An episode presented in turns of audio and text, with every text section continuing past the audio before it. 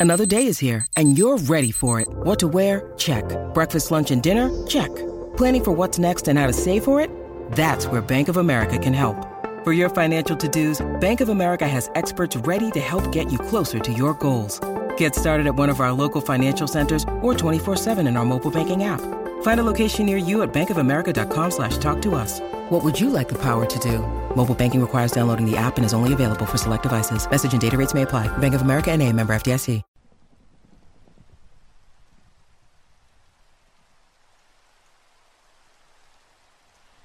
It was around lunchtime when Noah and I arrived at the base of the hiking trail. He practically ejected himself from the car the moment we were no longer in motion.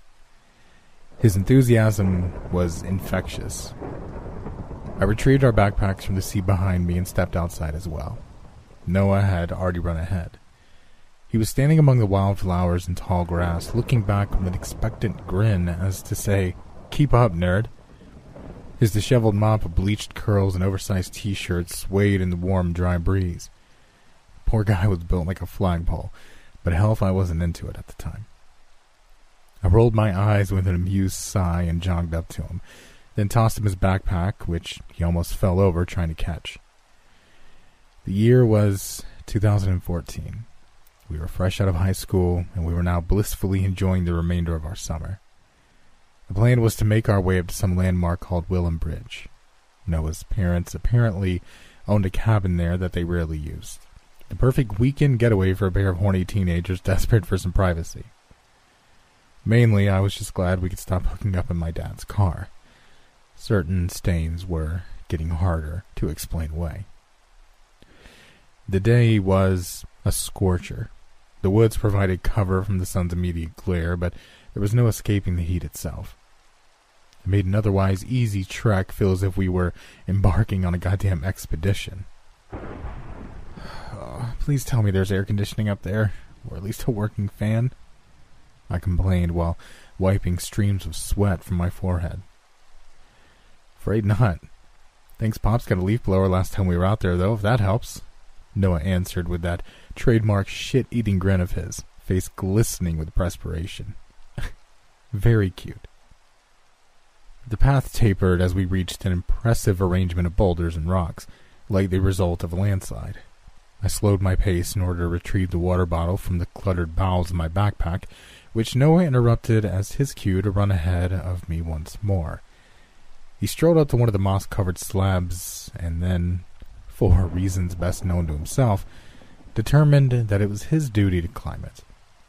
I shook my head and squeezed the plastic bottle, shooting a refreshing jet of lukewarm water directly into my mouth.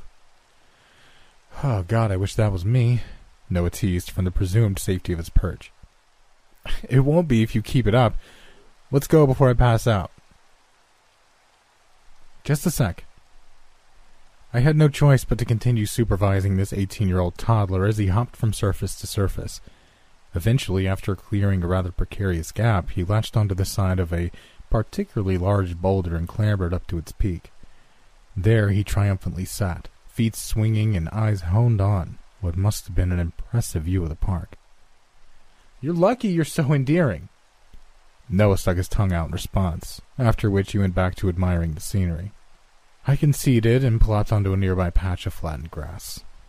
Once seated, I squinted upwards at the looming evergreen, catching glimpses of the sky through its tangled mesh of needles and branches. Instead of taking the time to appreciate the untamed serenity of nature, however, for some reason I decided to broach that one topic that Noah hated discussing. So, when do you think we should tell our folks? You know, about us? Predictably, his mood turned instantly sour. He threw his head back with a groan, clearly annoyed at me for reviving the subject. Come on, man. I'm tired. I'm tired of sneaking around. I'm tired of lying. I'm tired of getting slapped away every time I try to hold your hand in public. My mom and pops aren't exactly progressive either, but I'm ready to come out if you are. Yeah, but I'm not ready. I'll literally get disowned if they find out. You know that. So, what? You're fine pretending like we're not a thing? Like I don't fucking exist? Oh my god, can you not be a selfish asshole for five fucking seconds? I told you, I'm not ready. Noah's uncharacteristic but admittedly deserved outburst echoed across the pinewood forest. We both sat in tense silence for a good while, me with my knees pressed to my chest and him staring at his dangling feet. I chewed on my lips and averted my eyes in an effort to stave off the tears. Feelings of hurt, guilt, and regret came together to form a lump in my throat. I shouldn't have pressed him. I, I, knew that. But at the same time, I was so sick and tired of having to conceal something so obtusely trivial as my own sexual preference, and all for the sake of complying with someone else's outdated ideology. Pride at my raw lips, intended to utter an apology when suddenly a third voice chimed in. Don't mean to interrupt, but y'all doing alright over here? I was nearby and heard yelling. Surprised, I spun around and saw our anonymous spectator emerge from the surrounding woods. The first thing that stood out to me about the woman was her excessively long hair. It was white, peppered with the occasional strand of silver, and spilled past her knees in thick, heavy clumps. Tangled in it were various twigs, leaves, and God knows what else, making her appear like some sort of ancient woodland spirit. After a rushed and clumsy descent, Noah rejoined me on our side of the clearing. Sorry if we startled you, ma'am. Just had a disagreement, that's all. He stumbled to explain, face red and burning with embarrassment. The old woman smiled and leaned against her walking stick. If I had to guess, she was probably in her late sixties to early seventies, though her unkempt appearance made it difficult to tell for certain. Behind the curtains of hair, she wore a faded yellow dress that barely clung to a pair of weak shoulders. It looked to have once had a floral pattern, though it was difficult to tell for certain. Takes a heck of a lot more to do that than startle this old hag. Haven't heard your voice before, though. Guessing you ain't locals. No, ma'am, promptly confirmed Noah. Can it with the man thing, boy. I ain't your school teacher. name's Agnes. As the old woman introduced herself, I noticed that she wasn't looking directly at, but rather past us. It took me a moment, perhaps longer than it should have, to realize that she was visually impaired, if not outright blind. I couldn't help but wonder what someone in her condition was doing out here all alone. My boyfriend nudged me, hitting that it was my turn to say something. Pleasure to meet you, was all that I could think to add. I purposefully omitted the courtesy of revealing our own names. Regardless of how harmless she appeared, I had a gut feeling that there was more to Agnes than what we're capable of readily perceiving. Perhaps sensing my distrust, she gave me a nod and made a point of moving the conversation along. Anywho, I'd be careful if I were y'all. The wolves will be out soon. Wolves? Here? I've heard of foxes and coyotes, but never mention of any wolves. Noah asked with an understandable degree of skepticism. After all, our state isn't known for its native wolf population. You're more likely to get mauled by a bear or get trampled by a deer than you are to encounter one outside of a zoo. Oh, trust me, they're out here all right, and they sure as hell know you're here. My advice is to do what you gotta do and head back. These woods ain't as safe as they used to be. Noah and I looked at each other, mutely concurring that the woman was clearly not all there. The sun was still beating down on us relentlessly, and we were eager to get a move on, so we just thanked Agnes for the warning and continued up the trail. Once there was a considerable distance between us and her, I looked over my shoulder and saw glimpses of the crone like figure disappearing back into the woods. There was no evidence of her ever having been there, apart from the residual feeling of unease in the pit of my stomach. After more strenuous hiking, we finally arrived beneath Wilhelm's Bridge, which, contrary to expectations, wasn't an actual bridge, but rather a natural arch between two neighboring cliff sides, effectively forming a sort of gateway. The lodge was a stone's throw away from it, situated near the center of another larger clearing. It was quite the picturesque little property, straight out of a brochure or a lifestyle magazine. I've always been more of a city dweller myself, but even I wasn't immune to its rural charm. We shared a cold shower together and spent the rest of the afternoon indoors. As the day progressed, the torrid temperatures dropped to mostly manageable levels. We decided to have a stroll around the homestead before packing up and heading back. Turns out that sightseeing is significantly more enjoyable when you aren't on the verge of a heat stroke. Who knew?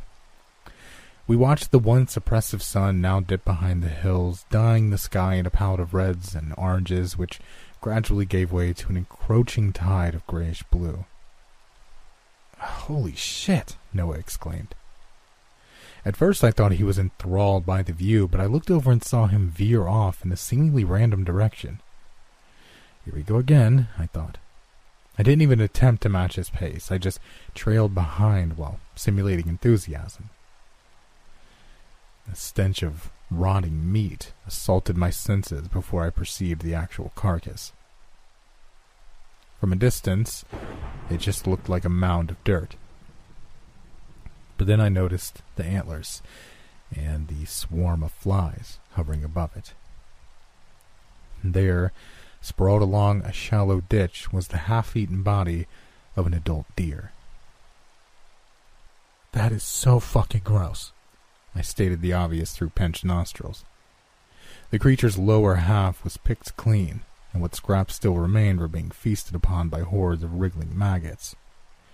Flaps of fermented flesh hung from exposed ribs, mired in a sickening miasma of decay. I think the weird old prune might have been telling the truth. I glanced down at Noah, who was squatting next to the dead animal's skull and poking at it with a branch. He gingerly pushed the fur around its neck aside, revealing multiple bite marks. We of course, weren't exactly qualified to determine whether the culprits had indeed been wolves, but the woman's ramblings didn't seem so far fetched all of a sudden. Let's just grab our shit and go. I pulled my boyfriend up to his feet and we quickly made our way back to the lodge. Dusk was starting to settle. A peculiar sense of gloom hung in the air. As I pushed the front door open, I was greeted by an unexpected yet familiar visage. Blocking the cramped entryway was none other than Agnes herself. The sightless, scrawny woman stood there like a pale apparition, her form outlined by the dimness of the interior. Lock your damn door, she remarked with a plain tone and retreated further inside, ushering us both to follow. We did, albeit with a substantial degree of uncertainty. Our uninvited guests cautiously maneuvered between the furniture. I heard her joints pop as she found a suitable seat by the cold fireplace. Her hair brushed against the floorboards, her clouded eyes concealed beneath a waterfall of silver tresses. Mustering a modicum of courage, I said, You shouldn't be here. Agnes proceeded to snort in amusement. She tapped her long, spindly fingers against the arm of the chair. Bunny was just about to say the same thing. As if to emphasize her point, a choir of longing howls suddenly tore through the stillness outside.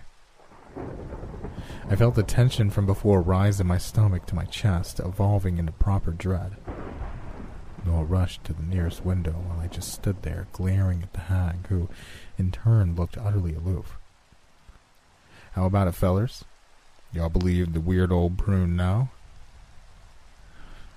What do you want? Watch your tone, boy. I'm trying to keep you safe. Keep us safe? Why? From from what? From the goddamn wolves, she shouted, rising slightly from her chair with an unexpected vigor. Ain't you listening to what I've been telling you? I'm the first. They're here cause of me and I don't want any more folks dying because of an old grudge. Chill, lady. What the hell are you? All of a sudden there was a thump, closely followed by a rattle. Noah slowly withdrew from the window.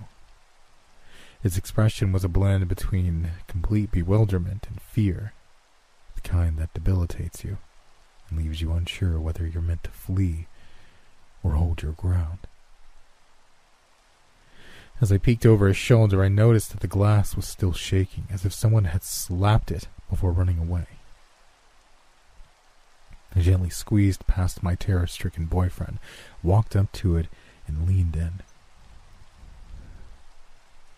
Just as I was about to announce that there was nobody out there, a human fist collided with the pane, this time causing it to explode. Shards scattered like shrapnel. Reaching in, the meaty hand wrapped around my throat and pulled me towards the window, dragging my entire body through it before dumping me onto the wooden porch outside. Shattered glass crunched beneath me as I landed. I rolled onto my hands and knees, straining to produce a cough. Noah shrieked in the background, his voice quickly drowned out by the cacophony of barks and ravenous growls. I had to get to him. I had to. Ignoring the bitter taste of blood in my mouth, I looked up at my assailant. Standing over me was the figure of a man. A large, corpulent man with arms twice the size of mine and a bloated gut to match. There was a disgusting sheen of filth covering the entirety of his naked body and consequently suffocating the inflamed sores that occupied its various greasy crevices. The most grotesque feature of them all, however, was undoubtedly the face. His nose was pressed against his skull, and his lips were peeled back, revealing blackish gums that had curved, dog like canines protruding from them. Images of the bite marks around the dead deer's neck flashed briefly before my eyes. The beast man unhinged his oversized jaw and snapped at the air in front of me, drool seeping from beneath his carnivorous teeth. I wanted to crawl away, but as soon as I reached the edge of the platform, I realized that there was nowhere left to go. Multiple sets of hungry eyes stared back at me.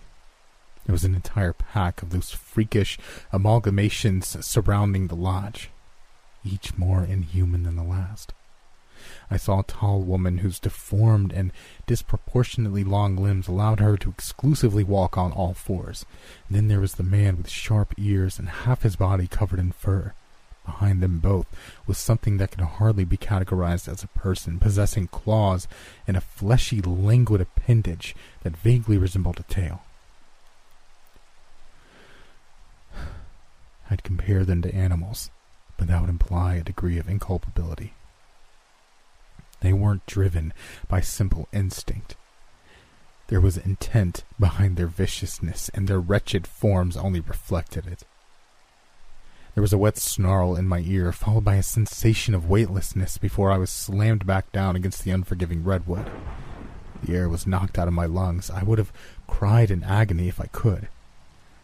The mutant crowd of spectators jumped with sadistic excitement. Some chanted garbled phrases that were impossible to decipher over the ringing in my skull.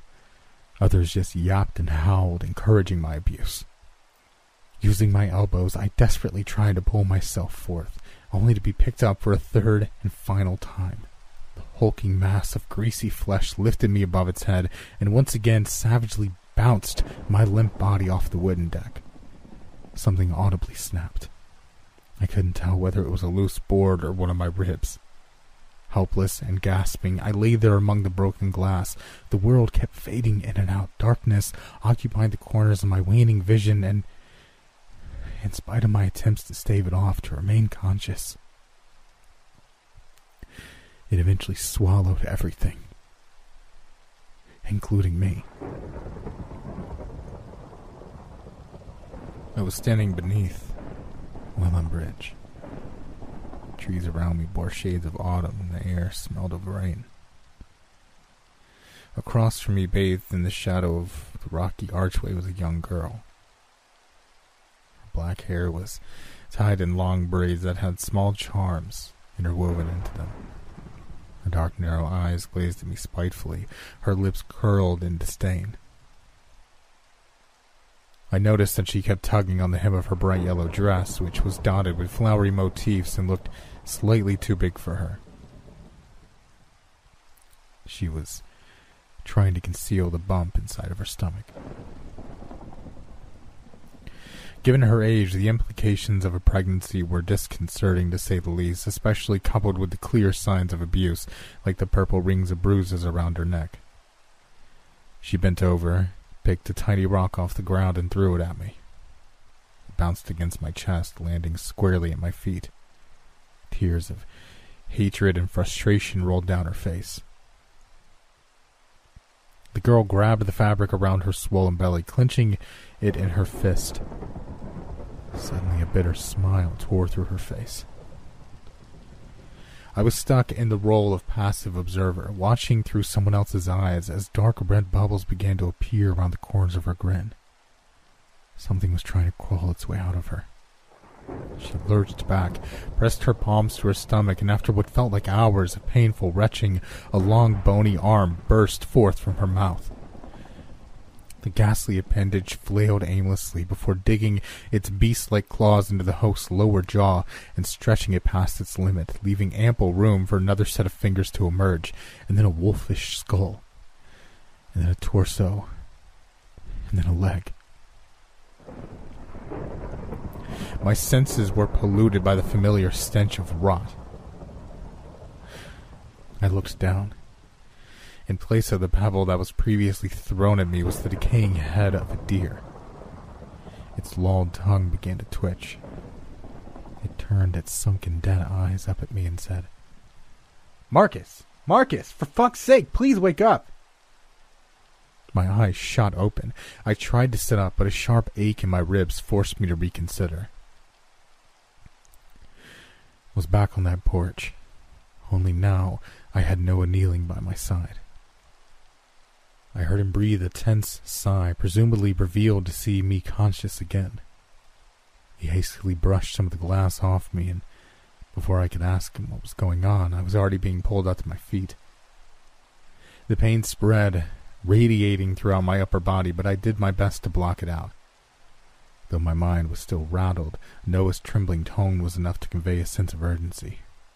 Come on, get up. We gotta go. We. What? As I reluctantly guided my eyes away from Noah's pleading expression and towards the clearing, I was greeted by a sight that was terrifying as it was surreal. Blood flowed freely from the recently decapitated torsos, dyeing the grass beneath them crimson. There were limbs and other minced body parts scattered haphazardly about. Guts hung from branches like some sort of twisted Christmas display, with the disembodied shell lying lifeless beneath it, features frozen in a mute scream of agony. A layer of gore was splattered across every conceivable surface, but it was the imposing figure at the center of the hellscape that truly made me question my sanity. It stood as tall as the trees, a gangling, bipedal sculpture of muscle and protruding bone. Its skin was stretched so tightly that I could see the individual vertebrae shifting in its back. It was hairless apart from the pale mane of blood-stained fur dangling from its skull, mercifully obscuring its true visage. Only its lupine muzzle stuck out from beneath the strands, aligned with rows of jagged, interlocking teeth that couldn't even fit inside of its own mouth. The worst part was that, as unfathomably monstrous as it was, there was still something about it that I recognized. An underlying tragic element that eluded description. I watched the creature effortlessly pick up one of the lifeless bodies left bleeding on the ground, its long fingers wrapped around the lesser abomination's dripping remains, and lifted them up to its gaping jaws. The crunch that followed finally caused me to avert my eyes. I sought comfort against Noah's chest, pressing my face against it. It can't be real. Can't be real, I whimpered. We have to go, my boyfriend repeated, feigning courage as best he could. He threw my arm over his shoulders and led us away from the lodge. I could feel his rapid breathing on my cheek.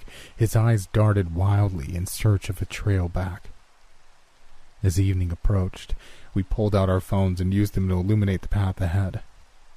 Pair of artificial lights shining in unison kept the encroaching darkness at bay, if only temporarily.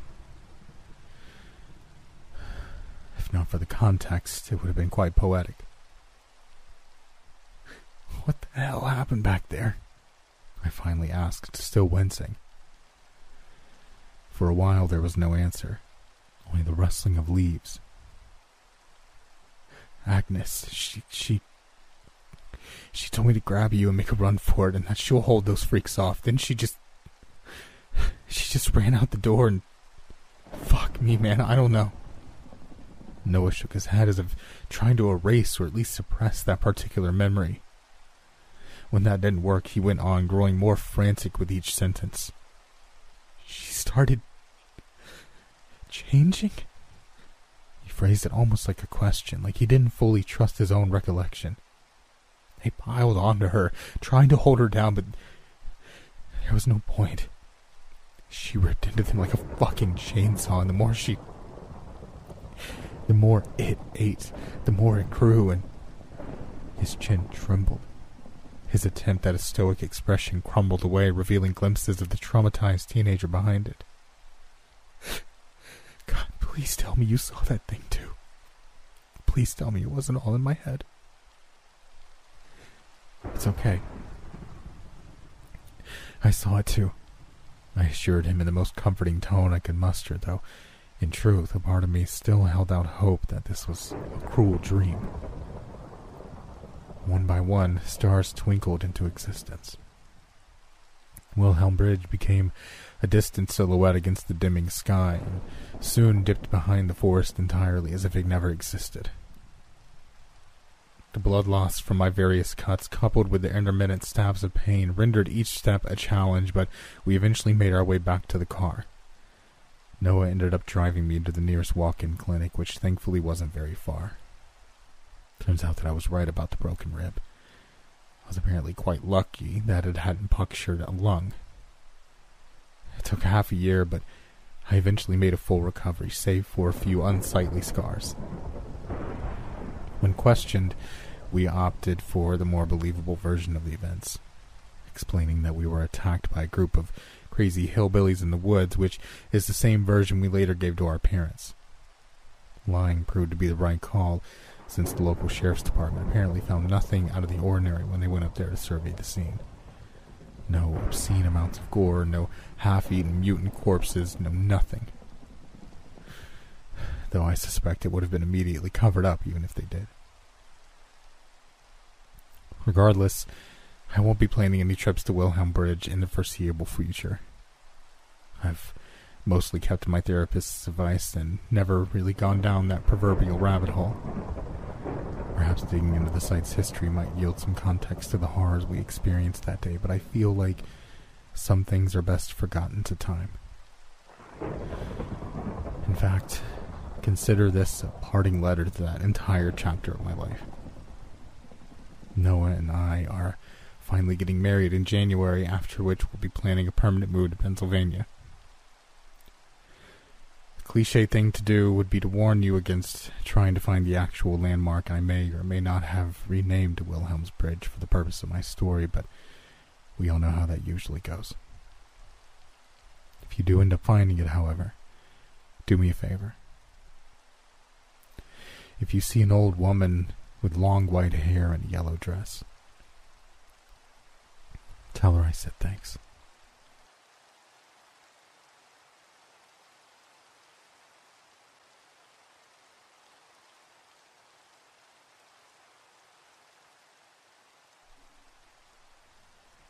For as long as I can remember, I've seen ghosts. Okay, well, that's not entirely true, but I do have vivid hallucinations practically every night.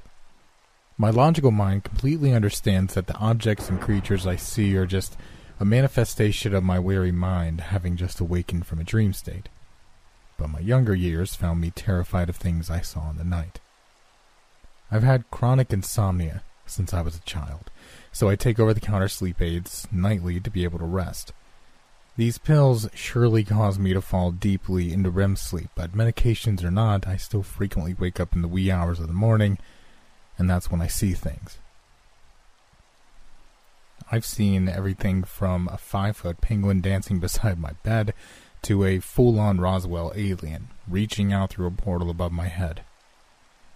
I remember one time I saw a man just sitting at my bedside where I lay with half his body inside the stereo that sat on a table at the side of my bed.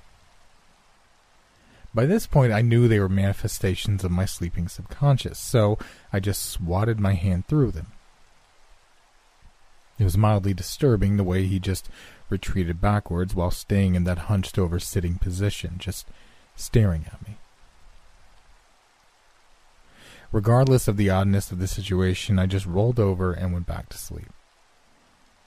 I used to have crazy reoccurring dreams, too. I'm not sure if they influenced my hallucinations or not, but they were equally as strange and disturbing as some of the more unsettling images. Sure, I had plenty of falling to my death dreams or flying above the rest of the world at rest, but completely unrelated dreams would have the occasional guest star. He was like that sitcom cameo character that would always enter to the wild applause of the live audience, but not as remotely as friendly and inviting. He looked like he wore a loose skin suit that was five sizes too large. It just drooped and sagged from his limbs as he shuffled toward me. He reminded me, in a way, of the guy who crashed the van into a toxic waste in Robocop back in the day. It's possible that very movie influenced his visits into my sleeping mind, effectively transforming an innocent dream into a nightmare that I would jerk awake from. I remember one of them quite vividly. I was just walking in my car as the sun was setting, and I saw him standing a ways up the road. Though many dreams withheld memories of other night's activities, I recognized him as soon as I noticed him off in the distance. I ran to my car while he shuffled slowly toward me, and I locked the door as soon as I got in.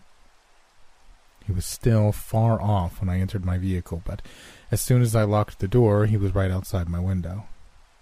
He hammered his fleshy hand into the window, leaving slick trails of sweat or slime of some sort. With every pound of his loose skin, he would say, Sleeper, in a voice that almost sounded like Boris Karloff's Frankenstein. I woke in a cold sweat and still saw the image of the man in his wrinkled skin suit clouded in the darkness of my bedroom, though I could no longer hear his impetuous voice. Rapituous. I woke in a cold sweat and still saw the image of the man in his wrinkled skin suit clouded in the darkness of my bedroom, though I could no longer hear his repetitious voice. His visits in my dreams would always make it hard to get back to sleep, but it's been some time since the last time I saw him. I actually hope that revisiting his memory will not set the seeds in my mind to bring a return visit tonight. Regardless of the unnerving imagery I've seen, both in my sleep and out of it, nothing has ever disturbed me more than what my half asleep eyes showed me a few years back. All things considered, he wasn't nearly as disturbing as many of my other hallucinations, but there was just something about him that left a stain on me. Not to mention the fact that his visits became somewhat regular. Rarely do I see the same visitors more than once, aside from my saggy skinned friend, but even he wouldn't show up as frequently. The new guy, for lack of a better term, almost resembled some sort of human sized puppet, without the side of cute and cuddly. He wore a green one piece pajama set that appeared patterned to look like a frog. He never had the hood pulled up over his head, but I imagined it to have big circular eyes that would rest on his forehead if he did. His face was smooth and felt like, and his closed mouth spread across his face in a wide smile that almost touched his small, half circle ears that stuck straight up out the side of his head, sort of like how a Muppet's mouth appears. The way that, were it to open, it would just flap the top half of his head backward. He had a little upturned bump for a nose, with wide nostrils that seemed hollowed out in the fabric of his face. His eyes were just two small dark holes with no eyebrows above them, and his short forehead cut back right above where his eyebrows would be, with no hair on top. Normally, my nightmare hallucinations appeared clouded in the same darkness the rest of my bedroom holds. This one, however, had its own subtle glow that made him stand out much more vividly. The first time he showed up, I actually found him sort of cute, compared to some of my wilder, imaginary late night friends. He just stood in the far corner of my bedroom, performing a playful dance. He appeared something more inspired by a kid's show, though it had been many years since I indulged in such programs. I watched with wide and curious eyes as he silently bounced almost clumsily I rarely knew where the manifestations of my dream state drew their inspirations from, but some could truly be quite bizarre. Some days would pass before his second visit, and I had plenty of other oddballs inhabiting my late night wake calls until then. There was a row of cartoon like hamsters scrolling across my curtain rod. A four foot hairless gremlin walked upright on my ceiling. He hung upside down to my view as he made his leisurely stroll. I even saw a comically ridiculous witch brewing something that formed a fine mist in her cauldron. When the six foot puppet reappeared on the fourth night after our first meeting, he was closer than he was before. He now stood in the dead center of my room, and his dance seemed to emit far less hilarity than it had before. He now swayed side to side, allowing his arms to hang like wet noodles from his shoulders. Though he had no more than small dark holes for eyes, I could feel them stare deeply into mine while he moved eerily from left to right. His head appeared almost detached as it stayed completely still while the rest of his body wobbled. I felt a discomfort that I had not known since the earliest occurrences of my twilight visions. I turned my back to the felt skinned figment and tried my best to ignore his presence. I still felt his cavernous eyes glaring into the back of my head while I struggled to get back to sleep. At some points, I must have managed to regain my grip on my slumber, as I did not wake to my intended alarm some hours before I jerked back to reality. I felt dazed as I often would when I had not achieved as much rest as my body had requested. I called my job to attempt to explain my tardiness, and my supervisor recommended that I just take the rest of the day off and we'll chalk it up to a sick day. He was a good guy overall. He's one of those rare manager types that actually seems to care for his employees.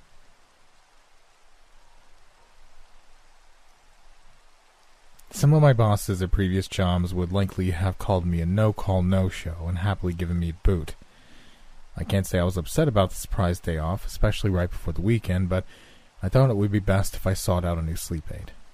Perhaps my body was becoming immune to the one I'd used for the better part of a decade. I returned to my house some four hours after heading out to find a new sleeping agent. I checked a couple of local pharmacies to get a variety of opinions on the subject. The first recommended a simple melatonin, which I almost immediately ignored as I'd tried them before and they had little effect on me. The next suggested a liquid form of the gel caps I'd already used, which I was unsure about. Surely the same medication would have little difference regardless of the intake method. I did purchase a bottle anyway. If nothing else, maybe it would kick in faster than having to wait for the pill's disintegration while they bobbed around in my stomach acid. I even grabbed a bigger bottle of my normal method with the intention of simply upping the dosage if chugging them made no difference. I walked the aisles of a few other stores, more aimlessly wandering than anything else. I wasn't actively seeking anything in particular. I just felt the urge to kill a little time before heading back home. I hit up a local liquor store on my drive back to see if perhaps a little tequila would assist my pursuit of a full night's rest. If not, the 12 pack of Hennies may nudge it in the right direction. I got back to my house, threw on some Friday night TV after calling in my pizza order. Not the most exciting way to spend my unexpected free day, but the rough sleep of the night before still left me feeling quite groggy and highly unmotivated. Around an hour later, my fresh and deliciously scented Supreme Pizza arrived. I paused the horror anthology movie that had secured my interest before I answered the door to receive my tasty award. Perhaps the series of twisted tales of terror I continued to watch after I sat back down to enjoy my meal was not the best choice for one who sought an insomnia free sleeping experience. Regardless, I was a fan of the genre and had rarely had nightmares inspired by the viewing of such things, even as a child. It's not that I've never been chased around an abandoned summer camp by an axe wielding, hockey masked zombie in the occasional dream. I just didn't particularly see them as nightmares. It could be that my sleeping mind knew that these were merely fabrications of my subconscious and saw no reason to jerk myself back to the land of the living on account of them. Once my meal was finished and settling down in my stomach, I felt my eyes becoming heavy. It was only ten o'clock on this eventless Friday night, but my body was still drained from the night before. I took a deep swig of my new sleep induced concoction, and I finished the third and final beer of the night. Though I knew I would have no trouble falling asleep even without the meds, I was well aware that if I neglected to take them, I would likely be awake again within a few hours. I cut the TV off, sending the anthology of screams to rest for the night as I raised from my couch to follow suit. Well, hello there, a high pitched voice called through the night, forcing my dormant eyes to spring open. The puppet man in the frog onesie was staring directly at my face when I awoke. He was crouched on the floor right beside my bed, with his head at a slight tilt. I didn't even see you there, he exclaimed. His voice sounded familiar to that of a famous Disney mouse, if he had been a pack-a-day smoker for forty years anyway. It was high-pitched but scratchy. Do you want to be friends? He asked as his head flopped to the other side of the tilt. His mouth, sure enough, flapped around the top of his head like a muppet.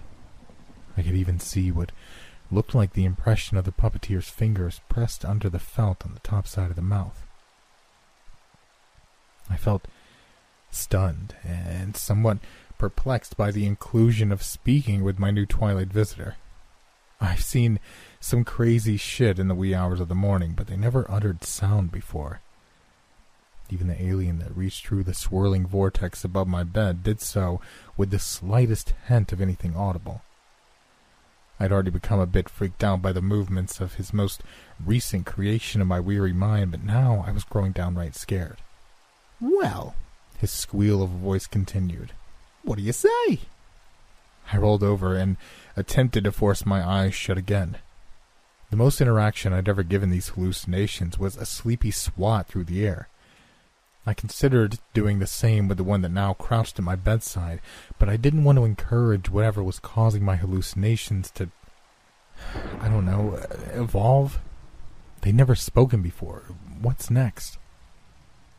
Okay, sleepyhead, the voice echoed behind my head. I'll leave you alone. Sweet dreams. He finished with a high pitched laugh before he tousled my hair with his four fingered mitt for a hand. With that, I jerked around and leapt from my bed. I turned the light on to be greeted with nothing more foul than my dirty clothes laden laundry hamper. What the fuck? I said out loud while gasping for breath. My hands were shaking and my back was tensed up so much it felt like an iron rod. I proceeded to lift up my sheets and check under my bed, and swung the closet door open before leafing through the clothes that hung inside, in search of any sign of a late night intruder. I headed out of my bedroom and back downstairs to perch upon my couch. No way I would be sleeping in my bed for the remainder of my night. My thoughts reeled from the figment making physical contact with me, but the rational side of my brain was already hard at work trying to ease my panic. Had to be something else that just gave me the impression of touch, right? Maybe the pillow was more fluffed on the upper side of the section I laid my head on. I may have just inadvertently brushed against it while adjusting my posture. That is far more likely than a felt handed creature of the night rubbing my noggin. After cleaning off a few more beers, I decided to sleep off the strange events my tired mind produced. Refusing to re enter my bedroom for the remainder of the night, I grabbed one of my coats from the rack to the side of my front door. I wrapped it around myself and curled up on the couch, leaving the lights on like a nervous child with night terrors. Sure, I wasn't actually proud of the way I was acting in the moment, but the rational portion of my brain had convinced me of the innocent misunderstanding of things as much as I would have liked to. After a good hour of tossing and turning, I finally felt myself doze off for the second time that night. I slept in again, but Saturday did not require me to awaken at a specific time, so no harm done there. I felt far more rested than I did the previous day, so I thought I may actually try to accomplish something with my responsibility free weekend. I heard and felt my bones creak and crack while I stretched my arms out, accompanied by a long and heavy yawn. On the way to the bathroom to begin the day with a refreshing shower, I peeked in through my bedroom door. Nothing was out of place, and no strange visitors crouched on the floor beside my queen sized bed. Feeling my sanity adjusting back to its default settings, I continued my quest for showery goodness. I was never a particularly vain individual, but the litter of hair that I watched circle down the drain as I turned off the flow of water to the shower made my heart sink quite a bit. My father had experienced early baldness, and I'd never known him to have much hair aside from the evidence shown in photographs from his youth. I suppose that it was bound to happen eventually as I ran my fingers through my hair in the bathroom mirror. I hadn't really noticed the onset of baldness before that day, but I was rarely prone to pay much attention to my own reflection. I was never a fan of the idea of being that guy with the wrap around the back hairline, so with a heavy sigh, I dug my hair clippers out of the drawer to my left and buzzed the remaining dark hair away. I couldn't have predicted that I'd be rocking the head stubble and hat at the tender age of 23, but at least it was more commonplace look in the current times. I always had a naturally dark complexion and fairly thick eyebrows, so it wasn't as bad as I expected. I made my way out of the home while placing some phone calls to meet up with some friends that I hadn't seen in a few months. Truthfully, I just wanted to spend some time with some actual physical people while maybe getting an idea of how ridiculous I looked now. Matt and Quincy, who I'd been tight with since high school, wasted no time in mocking my new appearance. Sure, they were apt to make fun of anything that struck their fancy on a regular basis, but they assured me it was all in good fun. We spent the rest of the day catching up and reflecting on the times gone by. We were always pretty tight, and they were among the few that I told about my strange hallucinations in the night. Since they were already familiar with these things, I decided to tell them about my more recent, unusual visitations. Quincy had taken some online psychology courses, so he advised that I may be dealing with manifestations of some childhood trauma, or something of that nature. Maddie just indicated that I may just be a full on cuckoo bird and that I should stop watching stupid movies before bed. I actually took more offense to him calling horror movies stupid than him insinuating I was batshit. It's not like we hadn't called each other far worse things over the years. I can't say I had any recollection of childhood traumas, but Quincy said that's the nature of repression and manifestation. Maddie just laughed and offered, Dude, you've been taking those classes for what, a year now? You really think that you're ready to be giving any goddamn diagnosis? Quincy simply replied, Hey, he asked for our opinions, right? As the hours grew closer to midnight, my friends and I said our goodbyes and made our separate ways. It was good to see the two of them again. Though it had only been months since our last meeting, it seemed so much longer. Quincy's words had caused me to ponder my personal history a bit, and I planned to take a drive to my parents' house the following day. Perhaps they could shine some light on anything in my past that could have led to the strange occurrences that interrupted my sleep as of late. By the time I reached my home, I was feeling quite exhausted and ready to attempt another night's rest. I chugged my bottle of liquid slumber medication after snapping the deadbolt of my front door shut. I briefly considered climbing into my bed, but opted for snatching my blanket and pillows to carry them down to my couch. It was completely irrational. I knew that, but I had not experienced any reemergence of the felt faced puppet man after retiring to the comfort of my sofa. Could this particular hallucination be unable to traverse the small staircase? Unlikely, but sleeping downstairs provided the best sleep I had in some time. Best to stick with what works, so I curled up under the safety of my thick blankets and let my eyes fall shut. What you doing all the way down here? The high pitched tones cried out, causing another full night of rest to slip out of grasp again. He sat with his legs folded across each other on the center of my coffee table in front of the couch. He was twiddling his thick, cushioned thumbs while his little dark holes glared at me from the head that hung to the side. I had left the lights on when I passed out earlier, I knew that much, but the room lay dark now. The only light was provided by the tall street lamps outside that shed their glow through my thin curtains. He still sported his own subtle illumination, but there was something slightly different about his appearance now. I sat straight up, which brought us to gaze at each other truly face to face for the first time. I could barely convince my lungs to expand and contract while I looked into the fabric facsimile of a face. Though his mouth was just a Pac Man like connection of two halves of an ovular circle, it seemed to form an unsettling smile. His shoulders jumped as he let out a single giggle while we shared our staring contest. Come on, buddy, he squeaked. Don't you want to talk to me? He said, spreading his arms out as if to introduce himself. I slowly shook my head side to side in response to his question, though I did not take my eyes off his deep, dark cutouts. Okay, fine then, he said, straightening his back and folding his arms. He turned his head to the side and jutted it upwards like a pouting child. It was then that I noticed what was different about his appearance. Thick, dark hair now sprouted from his previously bald felt scalp. It almost formed a mohawk that protruded from the tip of his short head and traveled back to where his neck met the frog-eyed hood. I rubbed my now stubbled head while not allowing the thoughts that echoed from the recesses of my mind and to take full form. He turned back to me and leaned in toward me.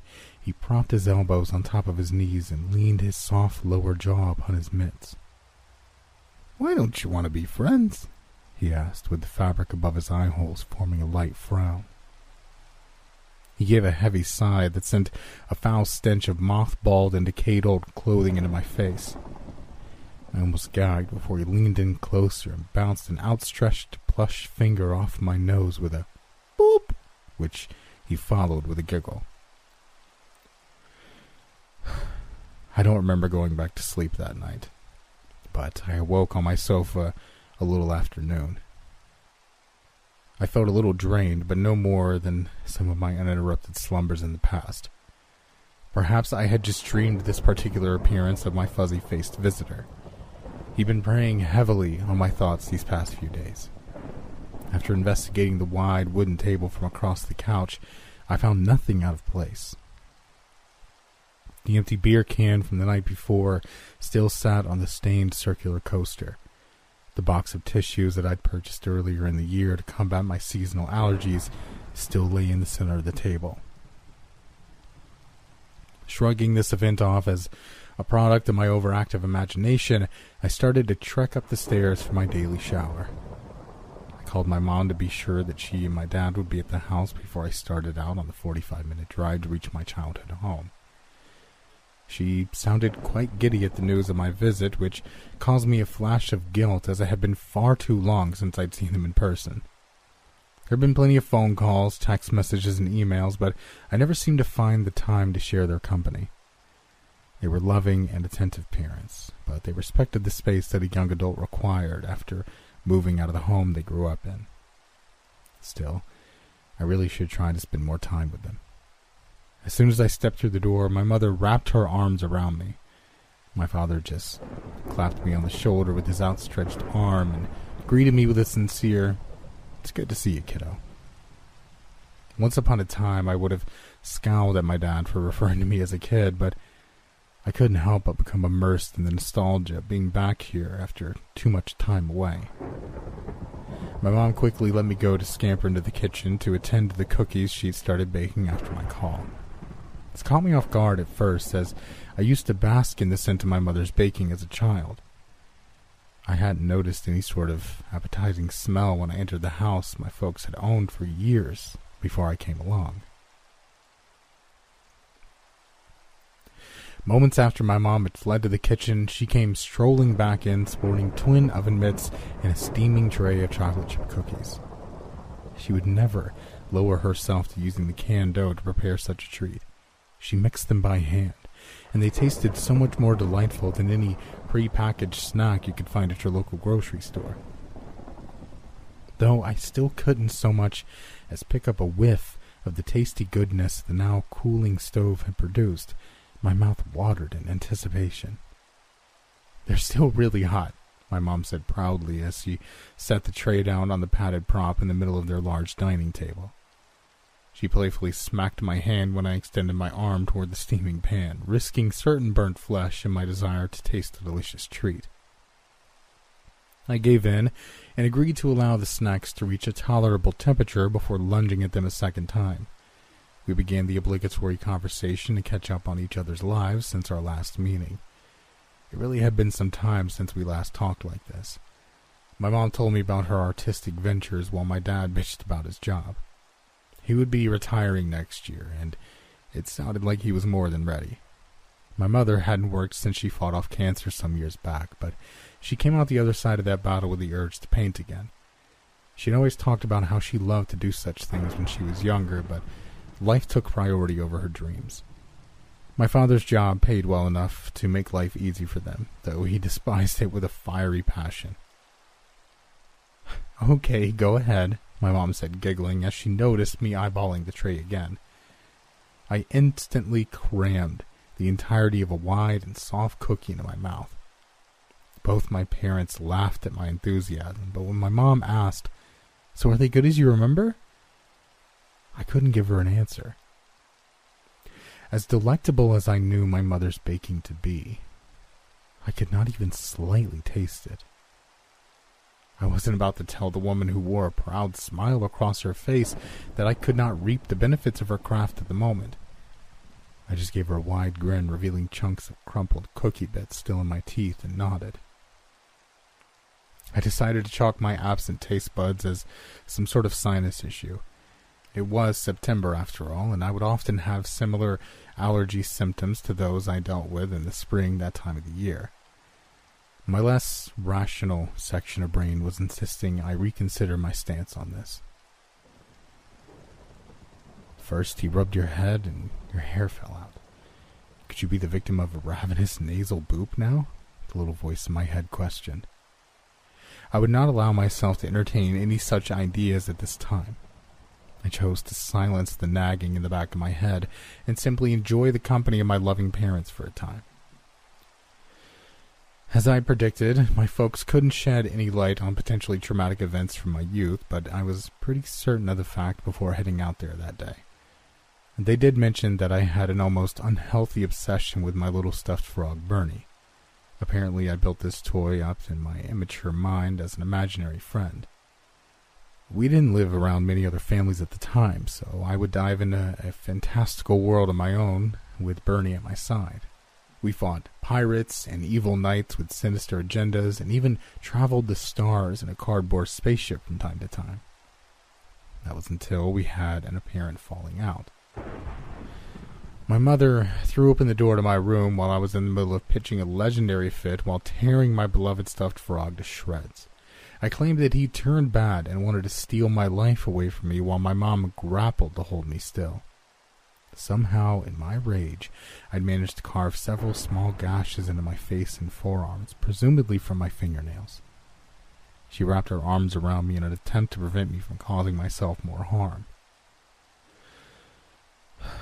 I had no memory of the small plush animal that she showed me in our family photo albums, nor the shredding of it. I recognized my bedroom and my other toys that the pictures reflected, but I had no recollection of Bernie and his big, bulging eyes. As the hour grew late, I bid my folks good night and began my journey home. I promised them I would not wait so long before coming out to see them again, and I meant every word. The day's revelations had unsettled me, but I truly did enjoy sharing my parents' company again.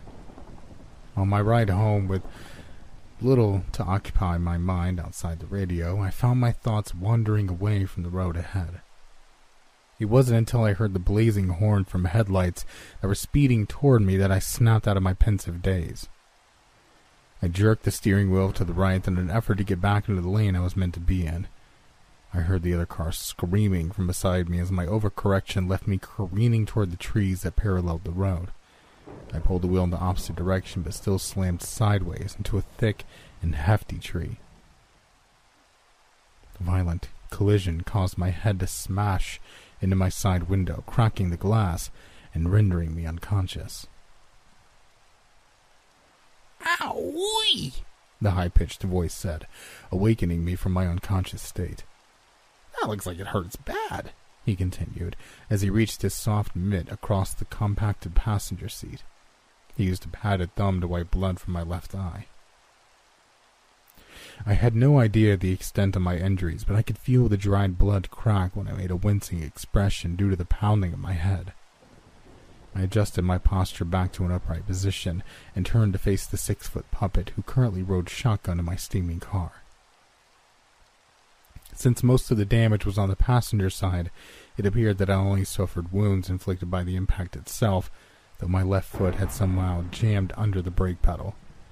I tugged at it with my hands wrapped around my upper thigh, but I couldn't get it free until. I'll help you, old buddy, old pal, came from the felt faced man who sat next to me, before he contorted his soft body sideways to grip my leg with his felt lined fingers. He made exaggerated grunting sounds while he wiggled my foot back and forth, ultimately freeing it from beneath the pedal. I found myself a little surprised and somewhat intimidated by the strength those cushioned, plushed hands showed. Thank you, I replied, still in a degree of shock, but sincerely grateful to the strange man in the frog onesie. Thank you. My jaw fell agape when his squeaky voice morphed into mine. It wasn't until that moment that I noticed the new addition to his face. A fleshy human nose now took the place of a small nub with the hollow nostrils that had previously sat just below his beady eye holes. See you later, buddy. He spoke through my own words before my eyes closed again. When I awoke on a hospital bed, I felt confused and lost for a moment. Over the hours that followed, the doctor informed me of my injuries, which included a deep gash across my eyebrow, a slight contusion, and an unexplainable series of bruising on my left leg. I investigated my shin to see darkened flesh in the pattern of a four fingered hand.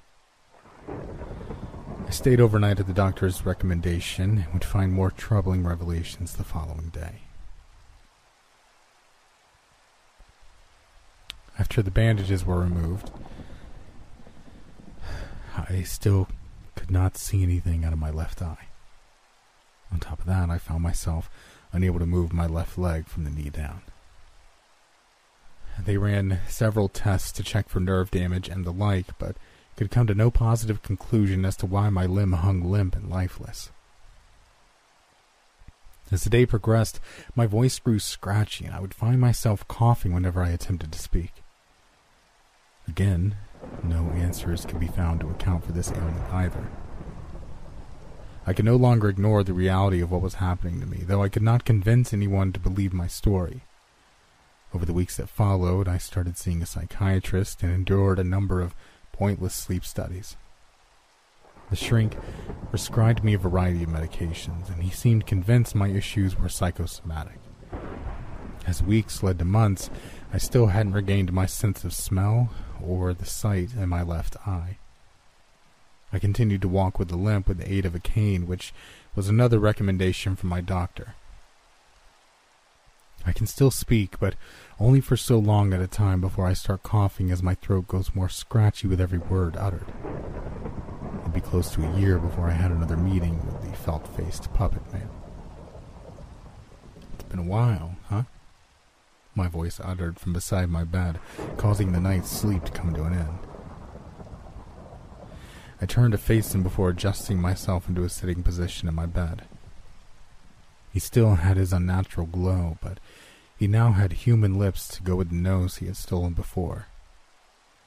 I noticed the left leg of his onesie was now cut short below his knee to reveal a fleshy shin and foot. His hair was longer now, almost hanging to his shoulder, and his left eye hole had been replaced by a light blue, human like eye. It didn't surprise me to see these new aspects to his appearance, as I had no misconceptions about what had truly caused the ailments I still suffered from. What do you want now, Bernie? I asked with a heavy sigh. Just one last thing, he said with a wide smile spreading across his fleshy mouth. He even had a row of sparkling white teeth behind them. At least he wouldn't have to steal mine. Go on then, I replied, growing impatient at the knowledge I was about to become even more disabled than I was before I'd laid down that night.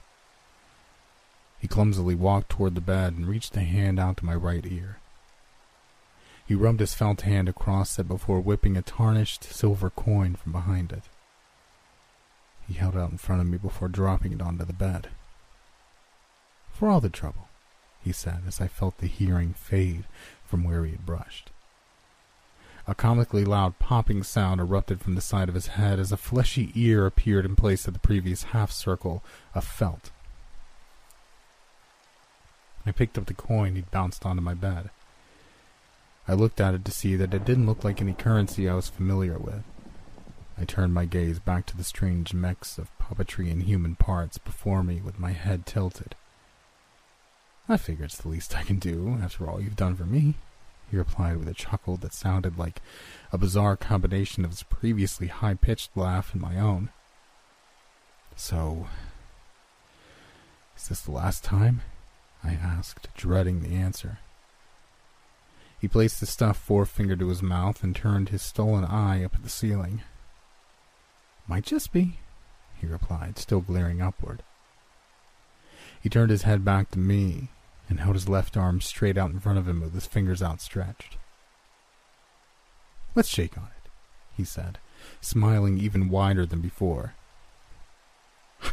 you said one last thing. You already took my fucking ear, I exclaimed, both frustrated and angry. He didn't say a word. He just stood there, frozen in place with that creepy grin. Fuck it, I said with a heavy sigh. At least I'm a righty. I concluded, grasping his soft hand in mine, fully expecting this to be the last time I'd be able to use those fingers. With another comically loud pop, he disappeared right before my eyes. I'd never actually seen him leave before, so maybe this was actually the last time. It's been two years since that night, and I still have the use of both my hands. Sure, the left one has a tendency to lock up at times, and it grows steadily more painful the more I use it, but I can't complain. I still only have one good eye, one good ear, no sense of smell, but things could be worse. The gift my fleshed and felted visitor left me with turned out to be a flowing hair, silver copper dollar that I sold at auction for around seven and a half million, after taxes, of course. This allowed me to enjoy ample comforts to distract me from my disabilities, so I can't say it was a complete waste. I even had my useless leg removed and replaced with a prosthetic that is far more easy to work with than a limp chunk of flesh and bone that just dangled there before. I never got answers to who that puppet man really was or how he was able to steal from me what he did. Could he really be a product of my childhood mind who somehow found himself tangible and sentient? I highly doubt it. Lots of crazy shit out there, as my granddad used to say. There's no telling if I'll ever see Bernie again, or if he'll feel the need to rob me of any more senses if he should. I still sleep with the light on, and I still battle with insomnia, but perhaps my nightmare has actually ended. I still awaken to the sound of high-pitched, eerie laughter from time to time, but that just may be my mind playing tricks. Just beware of the shadows that play across your walls in the wee hours of the morning. You never know if there's something real hiding amongst them.